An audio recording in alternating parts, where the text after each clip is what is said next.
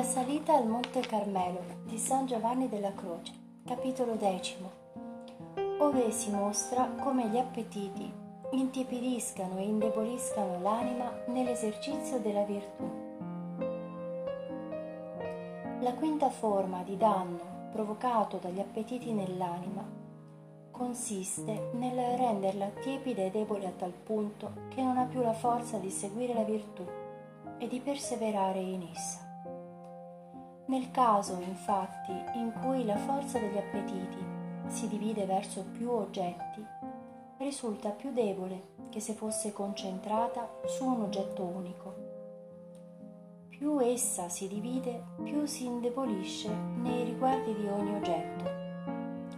Per questo i filosofi dicono che la virtù unita ha più forza di quella che è divisa Pertanto, se l'appetito della volontà si disperde verso qualcosa al di fuori della virtù, è chiaro che diverrà più fiacca per praticare la stessa virtù. L'anima che disperde la sua volontà dietro a inezie è come l'acqua, che trovando un varco per scorrere a valle non cresce verso l'alto e di conseguenza non serve a nulla. Per questo il patriarca Giacobbe paragonò il figlio Ruben all'acqua versata perché nel commettere un certo peccato aveva lasciato libero corso ai suoi appetiti. Ti sei versato come l'acqua e non crescerai, come se volesse dirgli, poiché ti sei disperso come l'acqua seguendo i tuoi appetiti, non crescerai nella virtù. Come l'acqua bollente, se non viene coperta facilmente perde il suo calore o come le specie aromatiche se lasciate all'aria perdono a poco a poco la fragranza e la forza del loro profumo. Così l'anima non concentrata nell'unico desiderio di Dio perde l'ardore e il vigore della virtù. Aveva ben compreso questa verità Davide, quando rivolgendosi a Dio disse custodirò la mia forza per te, cioè raccogliendo solo su di te la forza dei miei appetiti. Gli appetiti indeboliscono la forza dell'anima, perché sono per essa come i polloni che crescono attorno all'albero e gli sottraggono vigore, impedendogli di portare molto frutto. Di queste anime il Signore dice, guai alle donne incinte e a quelle che allatteranno in quei giorni, alludendo alla gestazione e al nutrimento degli appetiti se questi non verranno mortificati, sottrarranno continuamente forza all'anima e cresceranno per la sua rovina come i polloni attorno all'albero. Per questo il Signore ci raccomanda, stiate pronti con la cintura ai fianchi, cioè mortificate gli appetiti. Questi infatti sono come le sanguisughe che succhiano continuamente il sangue delle vene. Così li chiama l'ecclesiastico quando dice Sanguisughe son le figlie, cioè gli appetiti. Dicono sempre dammi, dammi. È chiaro quindi che gli appetiti non procurano alcun bene all'anima, anzi le tolgono quello che ha. Se non sono mortificati, non si fermano finché non compiono in essa ciò che fanno i figli della vipera. Mentre crescono nel suo ventre, la mordono e la uccidono restando essi vivi a prezzo della sua morte. Gli appetiti non mortificati arrivano a tanto, uccidono la vita di Dio nell'anima, perché questa non li ha uccisi per prima. Perciò l'ecclesiastico dice, togli da me le intemperanze del ventre e i desideri della libidine non abbiano potere su di me. Infatti quel che vive nell'anima sono gli appetiti anche se non arrivano a tanto, è tuttavia cosa degna di compassione il considerare lo stato in cui gli appetiti riducono l'anima e quanto la rendono insopportabile a se stessa, insensibile verso il prossimo, tarda e pigra nelle cose di Dio. Non esiste infatti umore cattivo che renda al malato il camminare così pesante e difficoltoso o il mangiare così disgustoso quanto l'appetito delle cose create appesantisce e rattrista l'anima nell'esercizio della virtù. Abitualmente il motivo per cui molte anime non hanno zelo e costanza nell'acquistare la virtù è che coltivano appetiti e affetti non puri nei riguardi di Dio. Capitolo undicesimo, ove si prova quanto sia necessario all'anima per raggiungere l'unione divina, liberarsi da tutti gli appetiti, anche se minimi. Mi sembra che da tempo il lettore desideri chiedermi se per giungere a questo sublime stato di perfezione sia prima necessario aver mortificato completamente tutti gli appetiti piccoli e grandi, o se basti mortificarne alcuni trascurandone altri almeno quelli che sembrano meno pericolosi. Sembra infatti un'impresa molto difficile e ardua che l'anima possa arrivare a tanta purezza e nudità da escludere ogni desiderio e affezione per qualche cosa. Rispondo premettendo che non tutti gli appetiti sono ugualmente nocivi e ostacolanti il progresso dell'anima. Mi riferisco agli appetiti volontari, perché quelli naturali impediscono poco o nulla l'unione con Dio, purché non sia dato loro il consenso o non vadano oltre i limiti dei moti spontanei. Chiamo naturali e spontanei quei moti ai quali la volontà, illuminata dalla ragione, non partecipa né prima né dopo gli atti. Eliminarli o mortificarli totalmente in questa vita è impossibile. Anche se non sono del tutto mortificati, non impediscono all'anima di giungere all'unione divina. Possono infatti essere ben presenti nella natura umana e ciò nonostante l'anima nella sua sfera razionale può esserne completamente libera. Anzi potrà accadere che talvolta l'anima sia con la volontà assorta in profonda orazione di quiete, mentre essi si manifestano nella parte sensitiva dell'uomo alla quale però non partecipa la sfera razionale che è in preghiera. L'anima invece che vuol pervenire all'unione perfetta con Dio deve eliminare e disfarsi di tutti gli appetiti volontari, anche se piccoli, sia di quelli più gravi che conducono al peccato mortale, sia di quelli meno gravi che spingono al peccato veniale, sia di quelli meno gravi ancora che portano alle imperfezioni.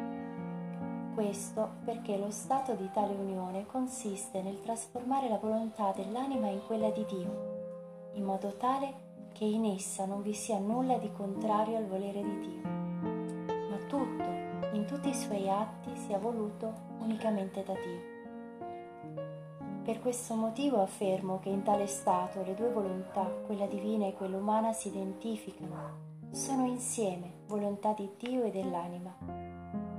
Pertanto se quest'anima desiderasse qualcosa di imperfetto che Dio non può volere, verrebbe meno quell'unione di volontà, perché essa vorrebbe ciò che Dio non vuole. È chiaro quindi che per giungere a unirsi perfettamente con Dio per mezzo dell'amore e della volontà, l'anima deve liberarsi anzitutto di ogni appetito volontario, per piccolo che sia. Occorre, cioè, che la volontà non acconsenta avvertitamente e consapevolmente a imperfezione alcuna e giunga ad avere la forza e la libertà di poterlo fare qualora se ne accorga.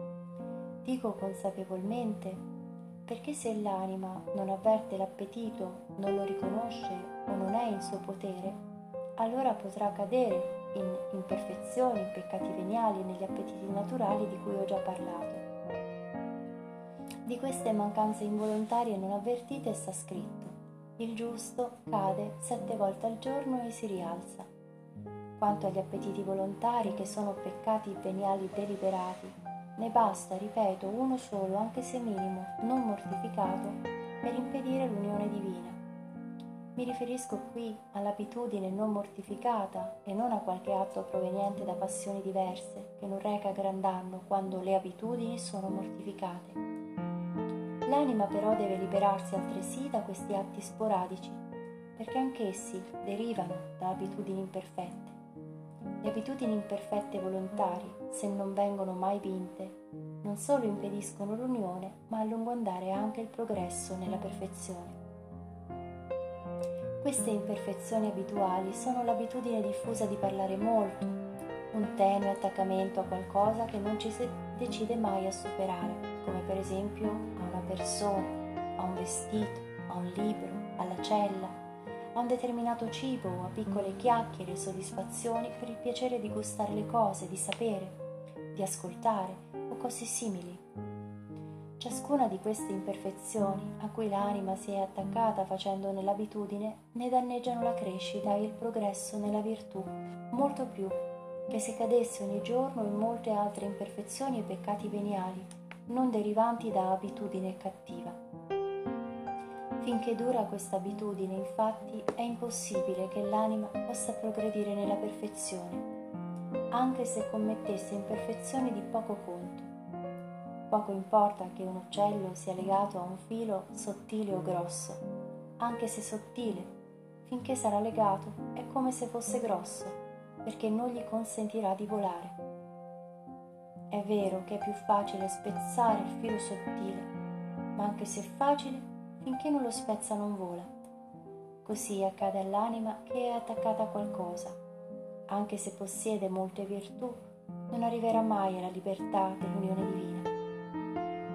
L'appetito o l'attaccamento dell'anima ha le stesse proprietà della remora, che pur essendo un pesce molto piccolo, se riesce ad attaccarsi alla nave, la tiene frenata al punto da impedirle di navigare e di arrivare al porto.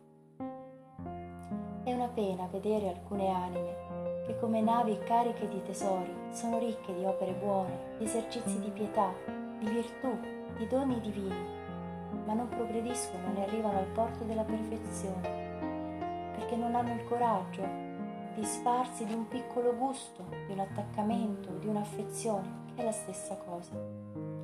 Basterebbe che con un volo ardito spezzassero quel filo di attaccamento e si liberassero dalla remora dell'appetito. Molto deplorevole che avendole Dio aiutate a spezzare legami più grossi relativi ad affezioni che conducevano al peccato e alla vanità, queste anime, pur per non staccarsi da un'inezia che Dio chiede di vincere per amor suo, non riescano a raggiungere un bene così grande. Eppure si tratta solo di un filo o di un capello. Il peggio è che, a causa di quell'affetto, non solo non progrediscono ma tornano indietro perdendo ciò che in tanto tempo e a prezzo di grande fatica avevano guadagnato. Si sa infatti che in questo cammino non andare avanti equivale a tornare indietro e non guadagnare è come perdere. Questo è quanto ha voluto insegnarci il Signore quando dice chi non è con me è contro di me e chi non raccoglie con me disperde. Chi non ha cura di riparare anche la più piccola screpolatura del vaso perderà tutto il liquido in esso contenuto. Ce lo ha insegnato bene l'ecclesiastico quando afferma chi disprezza il poco cadrà presto. E ancora, con una scintilla di fuoco si riempie il braciere. Basta un'imperfezione per chiamarne un'altra e altre ancora. Quasi mai si vedrà un'anima negligente nel vincere un appetito disordinato, la quale non ne abbia molti altri derivanti dalla stessa negligenza e imperfezione che dimostra in tale appetito. Così facendo andrà di male in peggio. Ho visto molte altre molte persone alle quali Dio aveva fatto la grazia di avanzare molto nel distacco e nella libertà, perdere a poco a poco lo spirito e il gusto di Dio, la santa solitudine, la gioia e l'assiduità nelle pratiche di pietà, fino a perdere tutto, soltanto perché avevano incominciato a lasciarsi vincere da un piccolo attaccamento, un'affezione, una conversazione o un'amicizia sotto il pretesto di bene. Tutto questo perché non, tro- non troncarono fin dall'inizio quel gusto o appetito sensibile, non custodendo così il loro cuore per Dio solo. In questo cammino è necessario andare sempre avanti per poter raggiungere la meta cioè estirpare continuamente i propri appetiti e mai fomentarli. Finché non ci si decide a eliminarli tutti, non si raggiungerà il traguardo. Come il legno non si trasforma in fuoco se gli manca un solo grado di calore richiesto, così l'anima non si trasformerà in Dio a causa di una sola imperfezione, anche se più piccola di un appetito volontario. Come dirò più avanti nella notte della fede, l'anima ha una sola volontà. Se essa la ingombra o l'applica con l'affetto per qualcosa, non rimane libera, integra, sola e pura. Elementi indispensabili per attingere la trasformazione in Dio. tale proposito ci viene detto nel libro dei giudici. L'angelo venne dai figli di Israele e dopo averli rimproverati perché non avevano sterminato la nazione nemica, anzi si erano alleati con alcuni di loro, annunziò che Dio li avrebbe lasciati in mezzo a loro come nemici, perché fossero occasioni di inciampo e di perdizione. Con alcune anime Dio ha fatto proprio così, le ha tolte dal mondo, ha ucciso i giganti dei loro peccati e sterminato la moltitudine dei loro nemici cioè le occasioni pericolose che avevano nel mondo, facendole entrare con maggior libertà in questa terra promessa dell'unione divina. Malgrado ciò esse stringono amicizia e alleanza con il popolo minuto delle imperfezioni che non riescono mai a mortificare completamente. Per questo il Signore adirato le lascia sempre più in preda ai loro appetiti anche nel libro di Giosuè abbiamo una figura di quanto sto dicendo. Quando gli ebrei stavano per impadronirsi della terra promessa, Dio ordinò loro di distruggere la città di Gerico in modo da non lasciare in vita alcun essere che vi abitava, dall'uomo alla donna, dal giovane al vecchio, compresi gli animali. Ingiunse altresì di non prendere né tantomeno desiderare il bottino catturato, questo ci permette di capire che per entrare nell'unione divina tutto ciò che vive nell'anima, poco o molto che sia, piccolo o grande, deve morire. Anzi, l'anima deve liberarsi dal desiderio di tutto questo, distaccandosene al punto di essere completamente estranea a tutto ciò. Anche San Paolo nella lettera ai Corinzi ci insegna tale verità. Questo vi dico, fratelli, il tempo ormai si è fatto breve D'ora innanzi quelli che hanno moglie vivano come se nulla avessero, coloro che piangono come se non piangessero e quelli che godono come se non godessero, quelli che comprano come se non possedessero, quelli che usano del mondo come se non ne usassero appieno.